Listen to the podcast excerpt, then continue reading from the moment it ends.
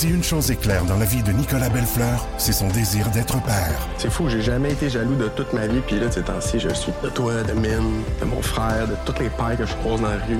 Surtout lorsqu'il se sépare et se voit privé de son rôle de beau-père. Ariane, élever ton fils, c'est genre la chose qui me rend le plus heureux au monde, puis tu le sais. Malgré tout, il peut compter sur ses amis de longue date pour l'aider à travers cette épreuve.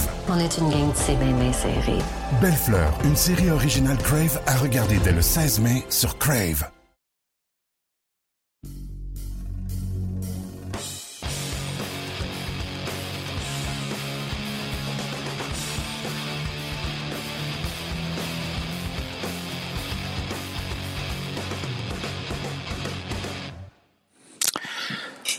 Bonjour tout le monde, bienvenue à notre édition hebdomadaire de notre balado-diffusion sur la glace, édition du 6 mars 2023. Euh, je ne sais pas trop comment commencer euh, cette balado-diffusion hebdomadaire. Vous le savez, on traite de hockey junior, on traite du hockey de la Ligue américaine, on parle des meilleurs espoirs. Mais évidemment, ce qu'on doit parler aujourd'hui, d'abord et avant tout, c'est euh, cette, euh, cette nouvelle de la démission du commissaire Gilles Courteau de la Ligue de hockey junior majeur du Québec qui a été annoncée euh, dimanche après-midi, 5 mars, à 16 heures sur son compte Twitter. Il a publié sa lettre disant qu'il se retirait immédiatement. On sait qu'en décembre, il avait déjà annoncé sa sa démission, euh, sauf que le processus d'embauche du, euh, successeur, euh, il devait en faire partie pour épauler son dauphin pendant les 13-14 prochains mois jusqu'en mai 2024. Ce ne sera pas le cas. La pression populaire a eu raison du commissaire Gilles Courteau, qui, à 65 ans, a décidé que c'en était assez de tout ce qu'il a, euh, tout ce qu'il a vécu, tout ce qu'il a subi au cours des dernières semaines comme attaque sur les, les réseaux sociaux, puis aussi par euh, certains médias, les politiciens. Puis je dis pas qu'il est blanc comme neige dans toute cette histoire-là, absolument pas. Il a mal paru. Je l'ai écrit dans ma chronique au RDS.ca hier. Euh, c'est certain que l'histoire avec Stephen Quirk, le fait qu'il n'avait pas lu la David, en tout cas qu'il a dit qu'il n'avait pas lu, ça a été très maladroit. On est d'accord là-dessus. Ceci étant dit, euh, il y en sera beaucoup question là, dans les premières minutes de ma balado-diffusion. Je vais livrer mes états d'âme là-dessus. Je pense, je suis chanceux d'avoir la tribune pour le faire et je vais le faire. Euh, je veux que les gens comprennent que Gilles Courteau, ce n'est pas mon grand chum. Je, ne l'ai jamais fréquenté en dehors de relations professionnelles. Ça a beau faire 33 ans que je couvre la Ligue junior majeure du Québec, que je ne vais pas prendre un verre de vin le vendredi soir avec Monsieur le commissaire, loin de là. Euh, par contre, je pense le connaître très bien professionnellement et un peu personnellement aussi avec euh, le nombre d'entrevues que j'ai réalisées avec lui, le nombre de fois où on s'est retrouvés euh, dans les mêmes endroits, que ce soit les Coupes Memorial, les matchs à la JMQ, les championnats du monde. Je pense connaître assez bien le bonhomme pour savoir que euh, il y a des choses qu'on lui reproche en ce moment pour lesquelles il n'était pas au courant, pour lesquelles il ne pouvait pas faire grand-chose. Vous savez, quand on dirige une ligue dans un bureau administratif à Boucherville et qu'il y a des concessions dans 18 villes réparties dans quatre provinces, à un certain moment même c'était cinq provinces, puis à un certain moment même c'était même un État américain, quand le Weston était dans la Ligue, dans le Maine. On a beau émettre des règlements, des directives, on peut pas voir à tout. N'importe quel dirigeant va vous le dire. Tu as beau essayer de faire des règlements, tu as beau essayer de mettre en place des, des, des politiques, des directives, tu n'es jamais à l'abri de, de, quelque chose qui va se passer. Alors, euh, l'histoire qui est arrivée à Moncton, c'est épouvantable. S'il y en a d'autres qui sortent un jour, ils seront probablement épouvantables aussi. Euh, sauf que jusqu'à quel point on peut tenir Gilles Courteau responsable de ça, il y a un pas là que je ne veux pas franchir. Les responsables, selon moi, sont beaucoup plus ceux qui ont organisé ces, ces initiations-là barbares que le commissaire de la Ligue dans son bureau.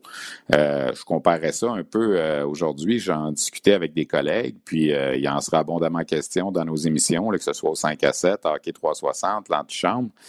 Euh, les politiciens mettent en place des règlements, des lois à longueur d'année. Et malheureusement, c'est jamais toujours respecté. Est-ce qu'on doit imputer euh, le premier ministre ou le, ministre de, la Défense si une loi n'est pas respectée par quelqu'un? Je pense pas.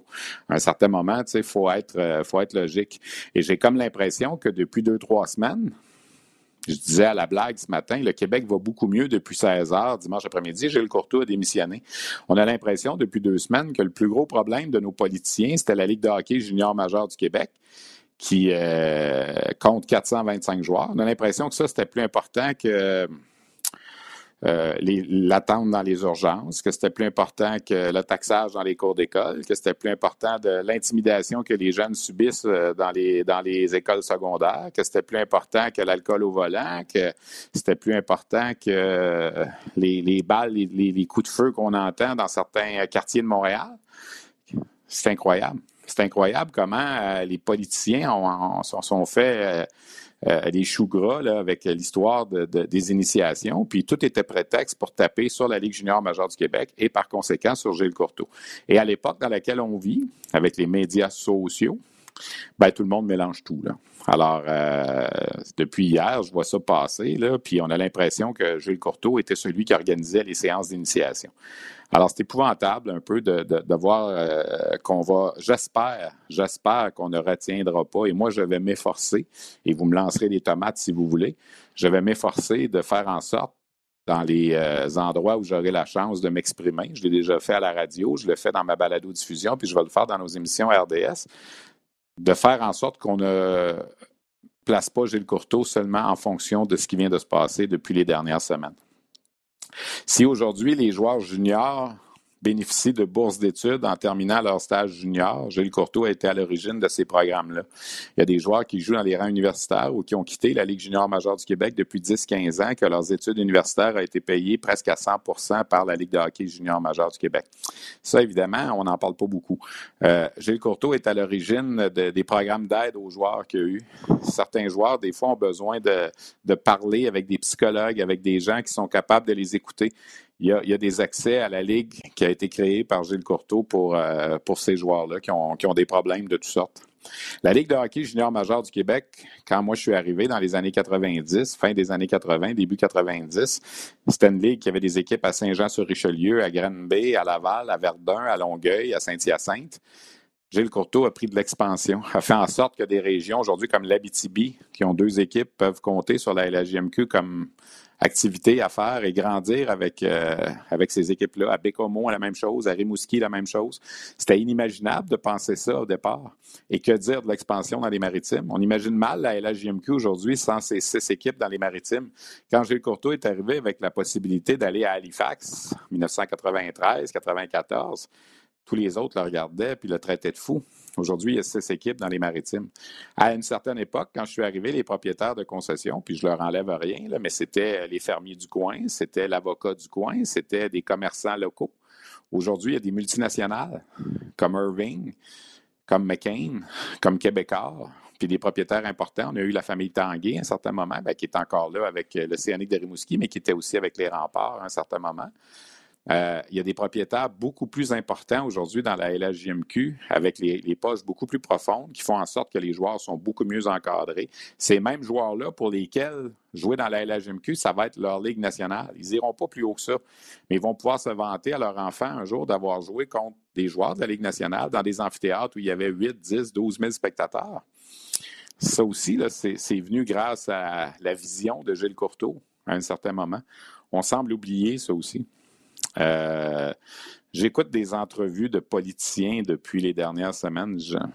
des fois, je n'ai même pas le goût de les nommer, mais je vais les nommer. Vincent Marissal, qui a été un des premiers de Québec solidaire à réclamer la démission de Gilles Courteau, disait au micro de Paul Arcan, euh, pas plus tard que, ce matin, 6 mars, « Ah, vous savez, la LHMQ, ils ne veulent pas enlever les bagarres parce que c'est payant au guichet d'avoir des bagarres. » Monsieur Marissal, 87% des matchs joués dans la LHMQ cette année n'ont eu aucune bagarre. Vous parlez de faire de l'argent avec ça. L'équipe qui attire le plus de spectateurs à la grandeur du Canada au niveau junior, vous le savez peut-être, sinon je vais vous le dire, c'est les remparts de Québec qui jouent au centre Vidéotron, qui ont une moyenne de tout près de 10 000 spectateurs. Il n'y a eu aucun combat impliquant les remparts cette année sur la glace du centre Vidéotron. Les remparts ont été impliqués dans un seul combat, puis ça s'est passé sur une glace adverse. Donc, si les gens, si M. Marissal et euh, son groupe à Québec solidaire pensent que on veut, garder les bagarres dans le hockey pour attirer du monde, ben, il fait fausse route. Alors, j'avais envie de, remettre ça sur le droit chemin. Je pense que c'est beaucoup de la démagogie, ce qui a été fait par, euh, par Québec solidaire dans ce dossier-là. Le texte d'Yves Boisvert dans la presse plus, ça fait très mal. On parle d'exploiter les joueurs. On, dit que c'est donc meilleur aux États-Unis. Le, programme américain avec les études, l'école, c'est donc bon. Mais je regarde ce qui se passe de l'autre côté, puis j'entends des histoires pas trop, euh, chic. Il y a un joueur de basketball, pas plus tard qu'en fin de semaine, euh, qui est pourtant issu du merveilleux monde du, des collèges américains, qui a sorti son fusil puis qui s'est filmé dans un bar en fin de semaine, puis qui a mis ça sur TikTok. Brillant, ça. On jurait quasiment qu'il a appris ça dans la Ligue junior. Ben non, il jouait dans la NCAA. C'est bizarre quand même. Ça. Je fais un peu d'ironie, mais vous voyez un peu le, le, sens de mon commentaire. Je trouve ça épouvantable de penser que tout ce qui se fait de l'autre côté est merveilleux. Les, histoires d'agression sexuelle, il y en a eu dans la NCAA aussi. Penn State, puis euh, Jerry Paterno, puis euh, son, entraîneur adjoint, dont j'oublie le nom, le Sandusky, c'est ça? Euh, pas chic, ça non plus, mais pourtant, c'était pas dans la Ligue canadienne de hockey puis dans la LHJMQ. On a, pas, on a fait une commission pour que M. Courteau vienne répondre des gestes qui se sont passés dans sa ligue. Pourtant, on n'a pas fait ça en Ontario, on n'a pas fait ça dans l'Ouest, en tout cas pas encore. Peut-être que ça viendra. Euh, et Daniel Carcio, le joueur qui était à l'origine du recours collectif au tout début, a même dit qu'il y en avait moins au Québec qu'en Ontario puis dans l'Ouest des cas. Bref, moi, je considère que c'est une fin qui est très triste pour le commissaire Courteau. Euh, il a donné 37 ans comme président et commissaire, puis il avait été associé à la Ligue avant ça une dizaine d'années, comme statisticien, comme dirigeant d'équipe et tout ça. Alors, euh, je vais lui souhaiter bonne retraite et dire que d'une certaine façon, je le comprends. C'est plate ce qui arrive, mais je le comprends d'être tanné, d'être fatigué à 65 ans, que sa famille a été éclaboussée là-dedans. Euh, je trouve ça plate, vraiment plate. Puis je me répète, il n'est pas parfait, loin de là. Puis il y a des décisions qui ont prises des fois que je lui disais en pleine face que je n'étais pas d'accord, puis je ne pensais pas que c'était la bonne décision à prendre, mais c'est ça. Quand tu diriges, quand tu prends des décisions, des fois, des fois il y en a qui t'aiment, il y en a qui ne t'aiment pas. Puis il y en a qui disent 37 ans, c'est beaucoup trop long. Peut-être. Peut-être. Chose certaine, je ne pense pas qu'un jour, il y a quelqu'un d'autre qui va faire 37 ans à la tête de la LGMQ. Ça m'étonnerait. Puis en ce moment aussi, je veux parler un peu rapidement là, de la suite. Euh, Martin Lavallée assure l'intérim, tel commissaire adjoint, puis il semble que ça va être Mario Cecchini qui va devenir le prochain commissaire de la Ligue de hockey junior majeur du Québec, lui qui est président par intérim des Alouettes, qui a été président des Alouettes, qui a été euh, patron euh, chez Chorus à la radio notamment. Euh, je prétends pas le connaître beaucoup, je l'ai croisé en quelques occasions. Mais il va arriver quoi si M. Cecchini s'installe dans la chaise du commissaire avec toutes les politiques en place puis toutes les choses qu'il va apporter? Si dans quatre mois, six mois, un incident malheureux arrive quelque part dans une ville de la LGMQ impliquant des joueurs de la Ligue, parce que malheureusement, on n'est pas à l'abri de ça. Va-t-il falloir qu'il démissionne lui aussi? Parce qu'il n'aura pas su inculquer euh, les, bonnes, les bonnes façons de faire à la Ligue. Il y a 425 joueurs qui jouent dans la Ligue junior majeure du Québec. On ne peut pas leur coller un chaperon 24 heures par jour euh, pour les suivre dans tout ce qu'ils font. Alors, malheureusement, ce sont des jeunes et c'est le reflet de la société. Il y a des jeunes qui ne sont pas des joueurs de hockey junior, qui font des gaffes aussi, des fois. Pas juste les joueurs de la LHGMQ qui font des gaffes. Puis les initiations, là, oui, il y en a eu dans la LHGMQ, mais il y en a eu dans plein d'autres mondes aussi. Puis on le sait, dans d'autres sports, puis dans des corps de métier aussi. Et ça, c'est drôle. Il n'y a pas personne au niveau du gouvernement qui organise une commission là-dessus. Alors, à tous nos politiciens en ce moment, là, c'est correct de taper sur le hockey junior. Là, ça vous en... Peut-être que ça a été quelque chose qui, est pour vous, pour le bien de votre carrière, pour le bien de, la façon dont vous voulez diriger le Québec, c'est important. Mais je vous, le, je vous le prie de me croire, là, pour être associé à cette ligue-là depuis 33 ans, il y a des choses pas mal plus graves qui se passent dans d'autres sphères de la société que ce qui se passe dans les 18 équipes de la LGMQ. Ces jeunes-là, là, vous leur demanderez à chacun d'entre eux, ceux qui sont là en ce moment, allez pas voir ceux d'il y a 30 ans, on ne peut plus rien faire. Ceux qui sont là en ce moment, s'ils sont si mal traités que ça, s'ils sont exploités, pour reprendre les paroles du journaliste Boisvert de la presse, c'est incroyable ça. Premièrement, si tu es exploité et tu te sens exploité, tu as toujours le choix de t'en aller. Il n'y a pas personne qui t'attache pas personne qui t'attache à ton équipe. Ah oui, puis M. Marissal disait ce matin aussi à la radio de Paul Arcand, j'allais oublier que lui, selon lui, il y a encore des joueurs qui se font dire là, en 22-23 par leur coach. Hey, si tu ne vas pas casser la gueule de l'autre, l'autre bord, je te mets dehors de l'équipe. Moi, M. Marissal, si vous avez des noms de ces joueurs-là, -là, j'aimerais ça les connaître. Puis si ces joueurs-là, il y en a vraiment, puis vous écoutez la balado-diffusion, écrivez-moi. Puis dites-moi là, mon coach, un tel, m'a dit que si je n'allais pas me battre, il me mettait dehors de l'équipe. Vous allez voir qu'on va le régler le problème. Puis que ce coach-là, puis ce DG-là n'aura plus de job, ça ne sera pas trop long. On n'est plus à cette époque-là. -là. est ce que ça a déjà existé? Oui, ça a déjà existé dans les années 70, dans les années 80. Puis vous savez quoi? Il y a des coachs qui ont fait ça, qui ont dirigé dans la Ligue nationale et qui sont adulés aujourd'hui. Alors, c'était la coutume à l'époque, comme c'était la coutume pour nos grands-parents de conduire la voiture avec une bière entre les deux jambes. C'est plus permis aujourd'hui. Les choses évoluent, les choses changent. Puis Gilles Courteau avait fait en sorte que plein de choses avaient changé dans la bonne façon pour la Ligue junior majeure du Québec. J'espère qu'on va retenir ça un petit peu aussi de, son passage dans la LHJMQ. Fin de mon euh, préambule qui a été très long. J'en ai profité. Puis euh, je vous souhaite bonne retraite, M. Courteau. J'espère vraiment que vous allez vous reposer et qu'on va un peu vous foutre la paix. Vous le méritez pour euh, quelques semaines, quelques mois. Au plaisir de se recroiser dans un aréna. On va parler de hockey, on va parler de ce qui s'est passé sur la glace au cours des, euh, dernières, euh, des dernières, de la dernière semaine. En fait, les Moussets d'Halifax ont rejoint les remparts de Québec au premier rang du classement général de la Ligue junior majeure du Québec. Les remparts ont perdu deux matchs en fin de semaine contre Sherbrooke et contre Shawinigan et Halifax a gagné ces deux matchs de sorte qu'aujourd'hui, les deux équipes, il leur reste neuf matchs à jouer. Et les deux équipes ont 93 points. Les remparts, en ce moment, ont plus de, sont premiers au classement parce qu'ils ont un plus grand nombre de victoires que les Moussets, mais on est rendu à 93-93. Et là, il y a Sherbrooke derrière à 89, puis les Olympiques à 88. Quelle belle fin de saison pour ces quatre équipes.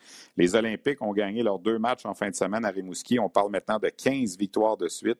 Euh, la dernière défaite des euh, Olympiques remonte euh, au 18 janvier contre les Tigres de Victoriaville. Ça fait un mois et demi que Sherbrooke, que Gatineau plutôt n'a pas perdu un match. Puis dans le cas de Sherbrooke, ben, c'est presque la même chose parce que la seule défaite depuis le 28 janvier, c'est une défaite en prolongation contre les Remparts, un match à Sherbrooke. Depuis ce temps-là, c'est 11 victoires de suite. Et ça va être intéressant parce que dimanche prochain, à Gatineau, le Phoenix va rendre visite aux Olympiques. Et le Phoenix va recevoir les Olympiques le 22 mars aussi. Alors, c'est probablement dans ces deux matchs-là qu'on va déterminer le premier rang de l'Association euh, de l'Ouest. Euh, euh, c'est excellent là, pour, comme fin de saison sur la glace avec euh, les quatre puissances. si je fais le tour pour le reste, ben, les Huskies de Rouen-Noranda, je vais vous en reparler. Ils ont honoré Marc-André Bourdon, leur ancien joueur et leur ancien directeur général. On a retiré son chandail contre, avant le match contre les Foreurs de Val-d'Or dimanche après-midi. J'ai une entrevue avec Marc-André Bourdon à vous présenter un petit peu plus tard. Je vais faire le tour avant de ce qui s'est passé sur la glace. L'Armada de Blainville-Boisbriand a finalement stoppé à 8 sa série de défaites hier avec une victoire à Drummondville. Euh, les Foreurs de Val-d'Or, c'est difficile. Quatre défaites de suite. On a permis 32 buts lors de ces quatre derniers matchs. Défaites, une défaite de 11 à 2 contre les Tigres à la maison. Et quand on regarde le calendrier pour terminer, dans le cas de Val-d'Or, c'est pas facile. Il y a quatre matchs sur la route, seulement trois à domicile. Et deux des trois matchs à domicile, c'est contre Rouen et contre Sherbrooke. Ce sera pas facile. Les Tigres de Victoriaville ont repris le chemin de la victoire avec deux gains en Abitibi en fin de semaine. Alors, pour les Tigres, on se prépare à terminer au troisième rang de l'association.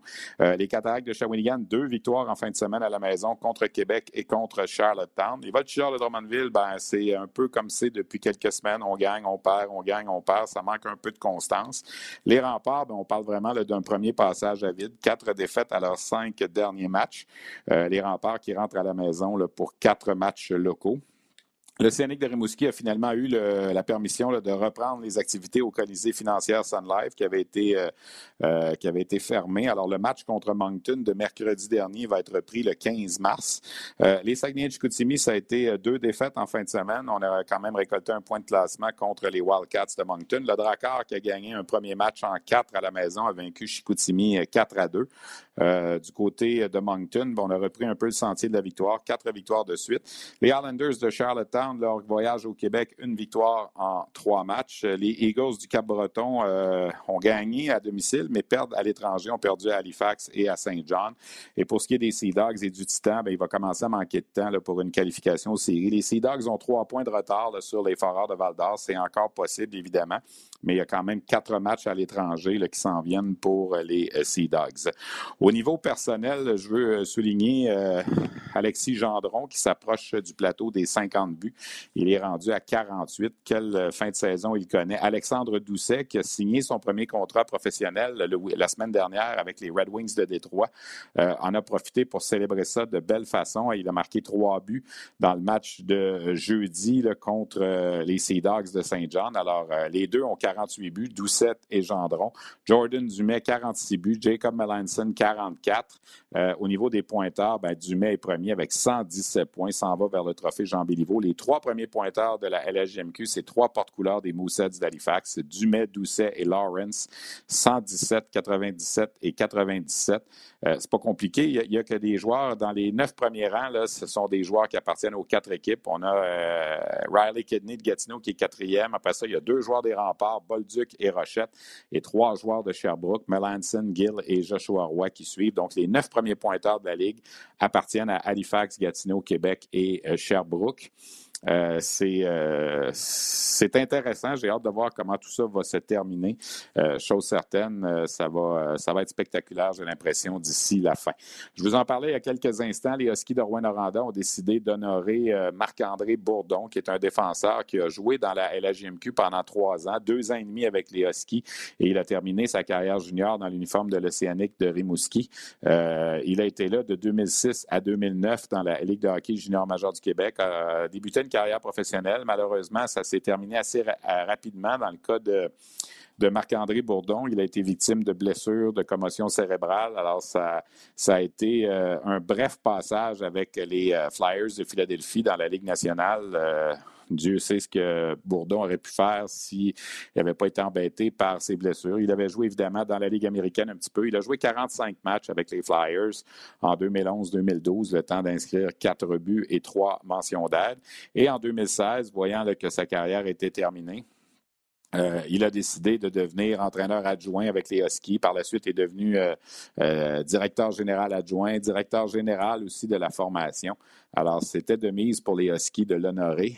J'ai parlé avec Marc-André Bourdon ce matin. Il était toujours à Rouen-Noranda au lendemain de cette cérémonie là, qui l'a évidemment bien apprécié. À Nouveau Info, c'est important pour nous d'aller au-delà de l'info. Et ça commence à 17h par un regard en profondeur de l'actualité avec Marie-Christine Bergeron. À 22h, on ajoute du mordant à votre bulletin d'information. Les débatteurs se joignent à Michel Bérère pour analyser, commenter et débattre en direct des sujets de nos reportages. Et à 22h30, on fait place au grand débat de la journée avec les débatteurs de Nouveau. Faites comme nous. Allez au-delà de l'info sur Nouveau et Nouveau.info.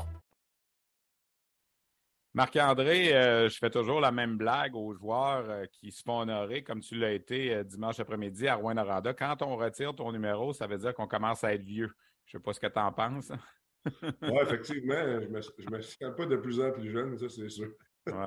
Comment ça s'est passé pour toi? Comment tu as vécu cette journée-là? Ah, ça a été super bien. L'organisation de ski a fait ça avec grande classe, comme, comme d'habitude. Euh, ma famille était là, euh, ma femme, mon fils, beaucoup d'amis d'anciens coéquipiers sont venus aussi. Donc, c'était vraiment le fun de passer du temps avec euh, ces personnes-là. Puis, c'était vraiment un honneur pour moi, ma famille. Pour le bénéfice des gens, si on remonte au moment où tu as joué ta carrière junior, bon, quand tu es repêché d'abord par les Huskies de Rouen-Noranda, c'est quoi ton premier feeling, le premier qui, t'habite à ce moment-là? Le Rouen-Noranda, tu sais, c'est pas toujours la place la plus la plus sexy, je vais dire ça comme ça, sans méchanceté. Tu sais, on dirait toujours que c'est loin, puis tout ça. Comment tu as vécu ça? Oui, bien, sincèrement, personnellement, ça ne m'a jamais dérangé. Mon rêve, c'était vraiment de jouer dans, la Ligue junior majeure du Québec dans la Ligue nationale. Puis euh, dans ce temps-là, il y avait juste cinq rondes de, joueurs de 15 ans. Ouais. J'ai été repêché en quatrième ronde. Fait que euh, j'étais juste content d'avoir été repêché. Euh, quand on a rencontré l'organisation tout ça, il y avait l'air de tout du super bon monde. Fait que pour moi, ça a été juste euh, du positif. J'étais très heureux juste d'avoir une chance d'être repêché dans le junior majeur. Ça n'a jamais fait peur à toi, ta famille, la distance, puis tout ça? Ben, pas à moi. Peut-être peut à ma mère euh, un peu. Mais ça n'a jamais été un sujet de discussion que, tu sais, mettons, après que j'ai été repêché, euh, on s'est assis, puis là, il disait, t'es sûr, tu sais ça a toujours été, on est content, on est content que tu sois repêché euh, là-bas. Puis euh, je pense que dès que ma mère et ma famille sont, sont, sont venus à Rouen, ils ont vu que c'était une, une, super belle ville, puis que les, les gens étaient accueillants, puis ça a été euh, comme sur des roulettes après ça. OK. Fait que finalement, tu as fait le saut à, 17 ans. Tu as joué pour André Tourigny. Ça, ça, a été, ça a été un gars spécial, je pense, dans ton cheminement. Hein. Oui, 100 Écoute, euh, André, c'est quelqu'un qui, m'a beaucoup aidé euh, avec Mario Duhamel et Gary Park, les trois coachs. J'avais une relation très spéciale avec André. Je trouvais que ce qu'il nous euh, demandait de faire puis la manière qu'il avait bâti l'équipe, ça, fitait beaucoup avec comment moi je, je travaillais puis je voyais les choses. Puis ils m'ont aidé beaucoup à me développer. Je n'étais pas un grand patineur, puis ils m'ont forcé à me bouger les pieds. Puis quand je ne bougeais pas, ils, me le disaient, puis ils faisaient sûr que le, chiffre d'après ou la, présence d'après dans la pratique, que je me bougeais les pieds. Puis ça m'a vraiment aidé avec mon patin. Puis ça m'a vraiment aidé avec l'aspect euh, l'éthique de travail puis le, de compétition là, qui, est, euh, qui est toujours imprimé avec le ski. Quand tu penses à tes moments à Rouen, c'est quoi tes, plus beaux souvenirs comme joueur? Je sais qu'il y a eu l'après-joueur aussi où tu es revenu dans, l'organisation, mais vous avez participé, euh, vous avez fait les, séries quand même de, bonnes performances en série, même si on n'a pas gagné à la fin. Est-ce que tu en gardes quand même de bons souvenirs? Hein? Ben oui, c'est sûr. Les, trois, les deux années, ben, j'ai été là trois ans dans la Ligue. La dernière année, je me suis fait échanger avec Mouski, avec les séries avec le Mouski. Mais les deux années avec moi, on a été dans, le corridor, puis en finale. Euh, on a fait, je pense, des bonnes performances. La, deuxième année, on a gagné le trophée Jean Rougeau, puis on a eu toute une saison. Donc, euh, c'est des moments, c'est sûr, qui étaient super le fun. Puis, tu vois, au final, on avait perdu contre les Olympiques avec Benoît Gros, puis Claude Giroux, puis Paul Byron. Puis, je pense qu'il y avait une excellente équipe aussi. Ben, euh, Claude Giroux avait battu le record de Mario Lemieux dans la série de plus de points. Fait qu'il avait fait la différence. Mais ça a été quand même un beau parcours, ces deux années-là, en série. Tu as décidé à un certain moment, bon, évidemment, ta, carrière n'a peut-être pas été ce qu'elle aurait pu être en raison des, blessures puis tout ça, des, commotions, mais tu as décidé à un certain moment de revenir avec les Huskies de Rouen-Noranda comme euh, membre d'organisation. Ça, veut, ça, ça veut dire, ça dénote que l'attachement était là quand même. Là, de, tu es quand même un gars de la, de la Montérégie, puis de, retourner à Rouen, c'est pour toi, ça, voulait dire beaucoup, de redonner peut-être un peu aussi. Oui, 100 mais ça a vraiment comme devenu une deuxième euh, ville natale, euh, pas natale, mais une ville adoptive, si on peut dire. J'ai vraiment adoré mon temps ici avec ma pension et avec tout le monde. Puis quand j'ai arrêté de jouer, j'ai pris un petit peu de temps pour penser à mes affaires puis voir comment je vais m'aligner. Puis c'était important pour moi de, retourner à l'école aussi. Ben, j'ai toujours aimé l'école, puis je voulais avoir un bac. Quand l'opportunité s'est présentée, euh, André m'avait parlé pour coacher l'année de la première Coupe euh, du président. Mais j'avais refusé. J'avais eu des offres aussi ailleurs. je voulais vraiment aller avec les Huskies. Puis euh, c'est Gilles Bouchard à la fin avec André et Raphaël Pouliot qui m'avait convaincu de revenir. Puis euh, ça a été une bonne décision, je pense. là, ça t'a permis de faire tes débuts aussi au niveau du, du dépistage, puis aujourd'hui, ben, tu travailles dans la Ligue nationale comme, comme recruteur avec Tampa Bay. Euh, tout ça, ça a fait partie de ton cheminement, puis c'est tout, dans le fond, ça s'est tout passé via les Huskies de, de Rouen-Noranda qui, qui te l'ont bien rendu hier. Là. 100 c'est une des choses que j'ai dit aussi dans mon, dans mon discours. On est juste aussi bon que le monde qui nous entoure, comme on dit en anglais, puis j'ai toujours été entouré avec des personnes de qualité dans tous les rôles que j'ai faits avec les Huskies, puis pour moi, ça a été une grosse partie de mon succès. Euh, individuel. Je pense, que le succès individuel, ça n'existe pas. Je pense que ça passe avec les, gens autour de toi. Puis, je pensais hier justement au trophée Emile Bouchard.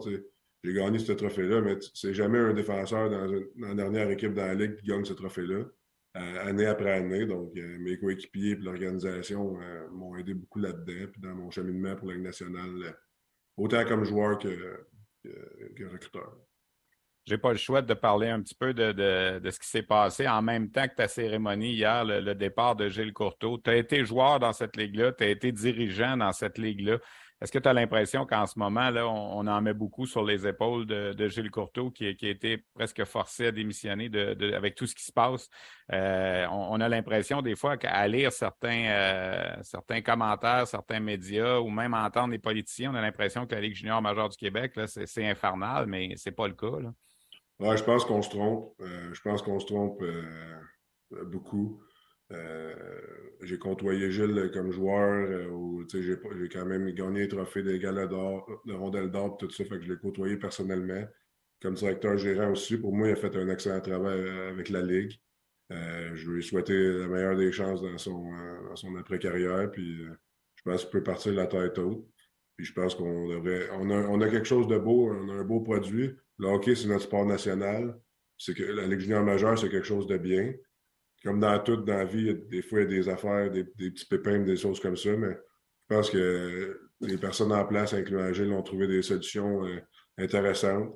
Puis je pense que c'est là-dessus qu'il faudrait se concentrer. Euh, je veux dire, hier, j'ai eu mon chandail retiré par une organisation qui m'a permis d'aller dans la nationale deux fois, puis de m'épanouir comme jeune, puis de compléter mes études, etc., etc. Donc, euh, pour moi, c'est ça que je retiens de la Ligue. Puis j'espère qu'il y, a beaucoup de gens qui vont retenir que la Ligue junior majeure, c'est une école de vie pour, pour nous, les jeunes, euh, puis que tout est mis en place pour notre succès. Marc-André, merci beaucoup d'avoir pris le temps. Félicitations encore pour cet hommage-là qu'on t'a rendu du côté de Rouen-Noranda. C'est quand même pas rien d'avoir son nom accroché là, dans le plafond d'un amphithéâtre. Tous les gens qui vont passer par Rouen Noranda vont, vont, se rappeler de toi. Alors, c'est pleinement mérité. Merci beaucoup, Marc-André, puis bon reste de saison comme, comme dépisteur avec le Lightning. Merci, bonne journée. Merci. Alors, pour compléter avec Marc-André Bourdon, des saisons de 28, 59 et 60 points dans la LHJMQ. Euh, il est maintenant recruteur au Québec pour le Lightning de Tampa Bay. Il a succédé euh, l'été dernier à Michel Boucher, euh, qui ne pouvait plus en faire autant là, que ce qu'il faisait, que, que, ce que le Lightning espérait. Donc, c'est pour ça que Michel a quitté et que maintenant, euh, on retrouve euh, Marc-André Bourdon pour épier le talent au Québec pour l'organisation du Lightning. J'espère que vous avez retenu également son commentaire quand il a dit la LHJMQ m'a permis d'atteindre la Ligue nationale deux fois comme joueur et maintenant comme recruteur. Alors, dans les deux cas, je pense que c'est un bel exemple. Il a terminé ses études. Il euh, faut en parler de ça aussi euh, quand on fait le portrait de la LHJMQ. Vous dire en terminant que le joueur de la semaine dans la LHJMQ, c'est l'attaquant Josh Lawrence des Moussets d'Halifax qui a récolté neuf points en trois matchs. C'est sa deuxième nomination cette saison. Alors, vous avez vu qu'en raison des circonstances, on a inversé. Habituellement, on parle souvent du Rocket pour commencer notre balado-diffusion euh, cette semaine avec le départ de Gilles Courteau. On y est allé euh, en deuxième. Alors, pour revenir maintenant sur la dernière semaine, le Rocket avait trois matchs à domicile à la Place Belle. Euh, c'était la semaine de relâche et à nouveau, les assistances ont été phénoménales pour ces trois matchs, deux contre les euh, Americans de Rochester et un autre contre les Ice Hogs de Rockford. Ça, c'était de la visite rare samedi. Le club école des Blackhawks de Chicago. Rockford est une équipe qui évolue euh, dans l'association de l'Ouest. On ne les voit pas beaucoup, les équipes de l'association de l'Ouest, euh, durant la saison des matchs contre l'Est. Il y en a peu. donc, Rockford, ça a fait du bien. Alors, si on revient donc à cette semaine, ça a été d'abord une victoire de 7 à 5 mercredi dernier contre les Americans de Rochester dans un match où 15 joueurs différents ont obtenu au moins un point pour le Rocket. On ne voit pas ça souvent. Riley McKay a été le meilleur avec un but et deux passes et seuls euh, Madison Bowie, Joel Teasdale et John Parker Jones, parmi les patineurs en uniforme, n'ont pas récolté de points dans ce match. Euh, c'était une série importante parce que euh, Laval commençait cette série de deux matchs contre Rochester avec cinq points de retard et Rochester avait en plus deux matchs en main sur le Rocket. Donc, c'est important. Et dans le match de vendredi, ça a été un des plus spectaculaires à la place le Rocket qui tirait de l'arrière 3 à 0 à un certain moment est revenu euh, dans le match pour finalement signer une victoire de 4 à 3 en prolongation. Un but de l'attaquant Anthony Richard euh, en surtemps qui a donné la victoire. Pierrick Dubé avait marqué également deux buts dans ce match, participé à trois des quatre buts de l'équipe. Donc, le Rocket est allé chercher quatre points contre Rochester. On en a laissé un à Rochester dans cette défaite. Pour eux en prolongation. Ils ont quand même acquis un point. Et samedi contre Rockford, ça a été plus difficile. Le Rocket semblait manquer de cohésion. Malgré tout, on a réussi du côté du Rocket, grâce à un but de Mitchell Stevens, à créer l'égalité en fin de troisième période pour pousser le match euh, en prolongation et en tir de barrage. Et encore une fois, ça a été spectaculaire. 11 rondes de tir de barrage pour finalement voir Rockford l'emporter 2 à 1. Euh, c'est Morgan Adams-Moisan, l'ancien du euh, Rocket, qui a scellé l'issue du match en 11e ronde de, de tir de barrage. Donc, une semaine de 5 points sur 6 pour le Rocket. Et avec cette. Euh, c'est important, ces 5 points-là, parce que sinon, le Rocket se retrouverait au dernier rang. S'il avait fallu qu'on perde trois matchs cette semaine. Et là, au moment où on se parle, ben, le Rocket est toujours cinquième, le dernier qui donne accès aux séries dans la section nord. 56 points, un seul de moins que Rochester, euh, qui a aussi perdu à Belleville le samedi. Euh, Rochester a toujours deux matchs de plus à disputer. Le Rocket a trois points d'avance sur Belleville, euh, qui est sixième, et Cleveland a 52 points, donc quatre points de retard au septième rang. Et là, il y a un match mercredi, le seul à domicile cette semaine, justement contre les sénateurs de Belleville. Alors, quand on parle des fameux matchs de quatre points, là, ben pour les sénateurs, ça en va en être tout un parce qu'on est trois points derrière Laval et on a un match de plus de jouer. Donc, pour les sénateurs, c'est un match crucial, euh, celui de mercredi à la Place Belle. On aura l'occasion d'y revenir. Mais pour résumer un peu ce qui s'est passé dans la dernière semaine, j'ai pensé euh, faire un brin de discussion avec l'attaquant Pierrick Dubé, qui va très bien par le temps qui court avec euh, le Rocket. il a 12 points à ses 12 derniers matchs dans l'uniforme Lavallois. On sait qu'il avait amorcé la saison à Laval. On l'avait cédé à Trois-Rivières. Ça s'était bien passé pour lui avec les Lions. Et depuis son retour, on peut dire maintenant qu'il est un joueur établi avec le Rocket, surtout avec les rappels euh, qui ont été faits par le Canadien. Euh, on va revenir d'ailleurs sur la période des transactions aussi euh, tout de suite après, mais pourquoi pas écouter tout de suite l'entrevue que j'ai réalisée avec l'attaquant Pierre-Éric Dubé du Rocket de Laval. 25 ans après avoir quitté la Terre en quête d'une nouvelle planète pour des milliards de Tata, l'équipage du Romano Fafar se retrouve autour de Mathieu Pepper. Merci beaucoup tout le monde d'être là. Pour raconter l'aventure qui est devenue une série culte. La première fois que j'ai su que j'allais jouer le Capitaine Patnaud, je capotais. Dans une galaxie près de chez vous, 25 ans de mission. Une série documentaire originale à regarder dès maintenant sur Crave.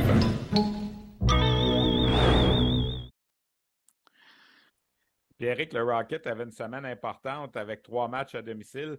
C'est sûr que la défaite contre Rockford, peut-être c'est décevant un peu, mais c'est quand même cinq points sur six quand on regarde le, portrait global. Oui, exactement. Je pense qu'on a connu une bonne semaine pareil euh, à la maison. C'est surtout en fin de saison de même où ce qu'on a majoritairement, les matchs euh, à la maison. On sait qu'on a une bonne foule, on sait que les partisans sont toujours derrière nous, puis on sait qu'on est très solide à la maison. Je pense qu'on se doit de connaître des bonnes performances. Si on, si on veut s'assurer une place en, série à la fin de l'année. Puis je pense que connaître des bonnes games, tu sais, euh, puis veut, veut pas, ça ressemble ça s'en vient de plus en plus comme des matchs de série. on voit qu'il y a beaucoup plus d'intensité, c'est des plus petits scores. Fait que c'est des games qu'on aime jouer, puis que je pense que les partisans aussi aiment voir. on vient sur le match de samedi. Ça semblait compliqué, brouillon, particulièrement en avantage numérique. Vous avez eu sept occasions, puis on dirait que la, la rondelle ne circulait pas comme dans les matchs précédents. Oui, exact. Je pense qu'on a, manqué un petit peu d'efficacité sur, euh, sur l'avantage numérique. C'est peut-être ça qui nous a coûté le match aussi. Euh, je pense que, mais bon, je pense que c'est un bon moment justement pour, euh, pour ouvrir les yeux puis faire les ajustements pour, pour être sharp après ça en playoff puis que ça n'arrive pas en playoff. Mais c'est sûr qu'on se doit de, on se doit de mieux compétitionner sur l'avantage numérique puis de profiter de cet avantage-là. Là, il reste 18 matchs à jouer. Vous êtes quand même en 17 matchs, vous êtes quand même en bonne position. Tu sais, vous avez réussi avec, euh, je dirais, les 20 derniers matchs à vous donner un petit coussin. Sauf qu'il n'y a pas beaucoup de répit. Il y a encore des matchs contre les, rivaux directs qui s'en viennent, Belleville, Utica, puis tout ça. C'est, comme tu dis, c'est des matchs de 4 points à chaque fois. Oui, exactement. On, veut vraiment se focuser sur, euh, surtout euh, sur les matchs contre les équipes de notre division, que ce soit des équipes derrière nous ou devant nous. Je pense qu'on on se doit de ne pas laisser passer ces points-là parce que, comme, euh, comme, euh, comme j'ai dit, c'est. Je pense qu'entre la troisième puis la sixième, septième place, il y a comme 4-5 points de différence. Je pense que vraiment tout est jouable, puis ça va se jouer jusqu'au dernier match. Donc, c'est sûr que d'essayer de gagner le plus, le plus possible contre, les, contre des adversaires de notre division, puis contre n'importe quel adversaire, c'est notre priorité. On ne veut jamais rien tenir pour acquis, Pierrick, mais contrairement au début de saison ou quand tu es arrivé, est-ce que tu as l'impression que tu joues un petit peu plus relax, que tu sais que tu vas être dans l'alignement match après match maintenant, puis que tu n'as plus à. Je dis pas que tu n'as plus rien à prouver, c'est pas ça, on a toujours de quoi prouver, mais tu sais que tu n'es plus autant stressé de dire hey, je joue-tu, je joue pas, je vais-tu être retourné ou. Oui, ben exact. je pense que j'ai pris euh, beaucoup de confiance depuis que, depuis que je suis revenu ici à Laval. Je pense que de match en match, euh, j'essaie de prouver ma place. Je pense que ça va bien dernièrement. Je prends la confiance que, qu'on me donne. Euh, je prends l'utilisation qu'on me donne euh, avec plaisir. Je, saisis mon opportunité. Je pense que je pense que chacun a le droit à son opportunité. Moi, j'essaie de la saisir au maximum en ce moment. Je pense que je travaille fort aussi pour, euh, pour y arriver. Je pense que moi, je trouve que je joue bien, je joue avec de l'intensité. Puis maintenant, j'essaie d'apporter aussi de la, de la constance match après match parce que dans le pro, dans le pro, veux, pas, c'est une grosse business. Là, fait que tu dois d'être à 100% à chaque match puis de performer à chaque match. Mais c'est sûr que tout au long de l'année, j'ai vraiment aperçu, mettons, une progression euh, de ma part à mon côté, là, puis j'en suis fier. Il y a quelques semaines, tu es allé représenter la France dans un tournoi. Euh, qu'est-ce que c'est exactement? Qu'est-ce que c'était ce tournoi-là? Puis c'est quoi pour toi l'approche de jouer au niveau international pour la France? Ben, dans le fond, c'était comme euh, parce qu'en Europe, eux autres, pendant, pendant la saison, ils ont beaucoup de trêves internationales où que les, championnats arrêtent euh, pour une semaine juste, euh, juste pour que les équipes nationales se, regroupent et puissent affronter des adversaires. mettons, nous, on a joué contre l'Autriche, le Danemark, qui sont des adversaires qu'on va, va avoir au championnat du monde à la fin de l'année. Je pense que on a d'autres équipes. Je pense qu'on est avec le Canada, Suède aussi, mais comme euh, le Canada ici, ils font font pas de trêve internationale. On ne peut pas vraiment jouer euh, contre des équipes comme ça. Fait c'est comme des petits tournois qui essayent de, se baser pour, euh, pour se préparer en vue des championnats du monde à la fin de l'année. Puis représenter, représenter ton pays, c'est toujours, toujours un honneur, c'est toujours quelque chose que, que tu veux faire au plus haut niveau puis à 100 Fait que c'est sûr que de représenter, représenter la France au niveau international, c'est toujours un honneur pour moi pour toi, c'est quelque chose qui, fait partie de, ce que tu veux faire, de jouer au championnat du monde, puis de est-ce que tu te considères, entre guillemets, même si ça fait longtemps que tu es au Québec, français, quoi? Ouais, ben, tu sais, moi, je suis né en France, j'habite en France jusqu'à mes 14 ans. Puis, euh, moi, mon père est canadien, mais en mariant ma mère, il a eu sa citoyenneté euh, française. Il a représenté l'équipe de France euh, aux Jeux olympiques, un nombreux championnats du monde aussi. Fait que, tu sais, moi, j'essaie de beaucoup me, pas me comparer, mais essayer de, produire euh, ce qu'il ce a été capable de faire. Quand tu regardes euh, la journée des transactions qui a passé, vous avez perdu un coéquipier, euh, Nate Schnarr, c'est un attaquant qui est parti, puis on ajoute un défenseur. Donc, ça prouve qu'on a confiance au groupe qui est en place chez les attaquants en ce moment aussi. Sans, rien enlever à Nate, ça allait peut-être pas comme il voulait depuis le début de la saison. Puis on rentre quand même Frédéric Allard, qui est un gars qui, qui, a grandi ici, qui connaît, qui connaît le marché, puis tout ça. Non, exact. Euh, ben, Nate, c'était vraiment un bon gars. C'est sûr qu'on été triste de le voir partir, mais après, si ça peut lui donner l'opportunité, lui, là-bas, d'avoir une nouvelle chance puis de, de, performer là-bas, c'est tant mieux pour lui. Puis c'est sûr qu'en ajoutant euh, Fred alors, moi, je le connais bien aussi. Je m'entraîne beaucoup avec l'été à, Québec. On, on, une couple de fois sur la glace ensemble. Puis c'est un gars de Québec aussi qui a joué au Séminaire Saint-François comme moi. Donc, je veux pas, j'en ai entendu parler de lui. Puis c'est un, très bon défenseur, un bon caractère offensif, malgré, euh, pas malgré, mais dans le sens qu'il est capable de jouer aussi maintenant défensivement avec ses années professionnelles. Il a beaucoup amélioré cet aspect-là. Donc, je pense que c'est juste un gros, un, gros atout pour nous en vue de, la fin de saison puis des séries.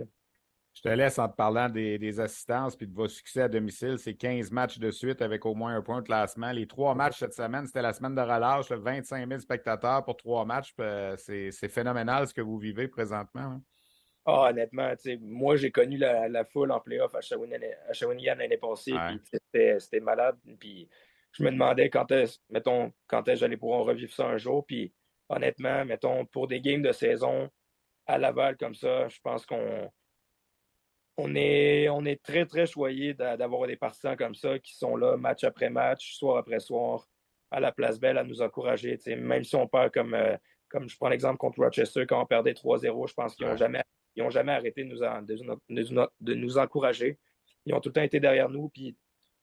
C'est sûr que des, équipes, euh, on, en connaît des, moins bons moments, mais je pense que il se passe de quoi de spécial à Laval. Je veux dire, avoir des foules de même euh, à chaque soir, qui sont toujours là en train de t'encourager, même si tu es en déficit pendant une game ou si tu es sur une séquence un petit peu moins victorieuse. C'est quelque chose qu'on est très chanceux. Je pense que de se battre pour l'avantage de la glace, justement, pour les playoffs, ça va être très important aussi parce que, comme tu as dit, les 15 derniers matchs, au moins avec au moins un point à la maison, ça en dit gros sur euh, l'apport qu'ils nous donnent. Pierrick, merci beaucoup. Continue ton bon travail, puis on se revoit bientôt. Yes, merci beaucoup. Voilà. Alors voilà, c'était Pierrick Dubé, un des attaquants qui est peut-être le plus constant depuis euh, quelques semaines avec le Rocket de Laval.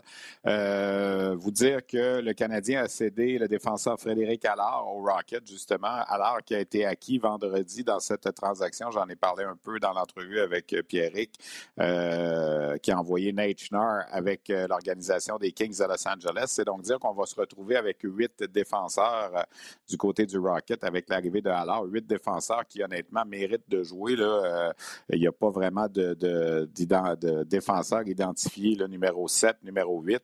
Euh, on fait généralement du bon travail. la plupart d'entre eux peuvent avoir des matchs plus difficiles pour certains, ce qui est tout à fait normal.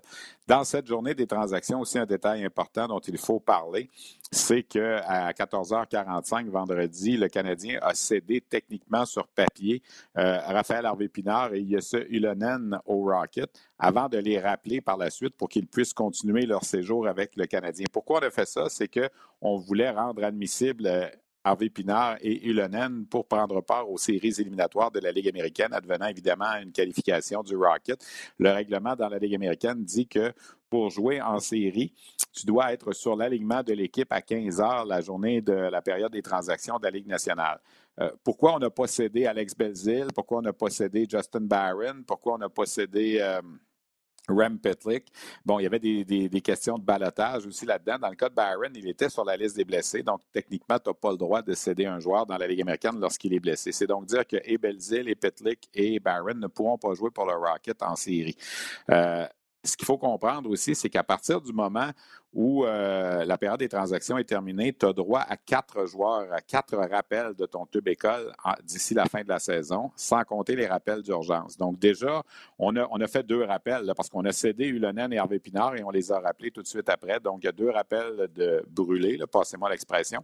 Dans le cas d'Allard, ben, c'était un rappel d'urgence, ça ne compte pas.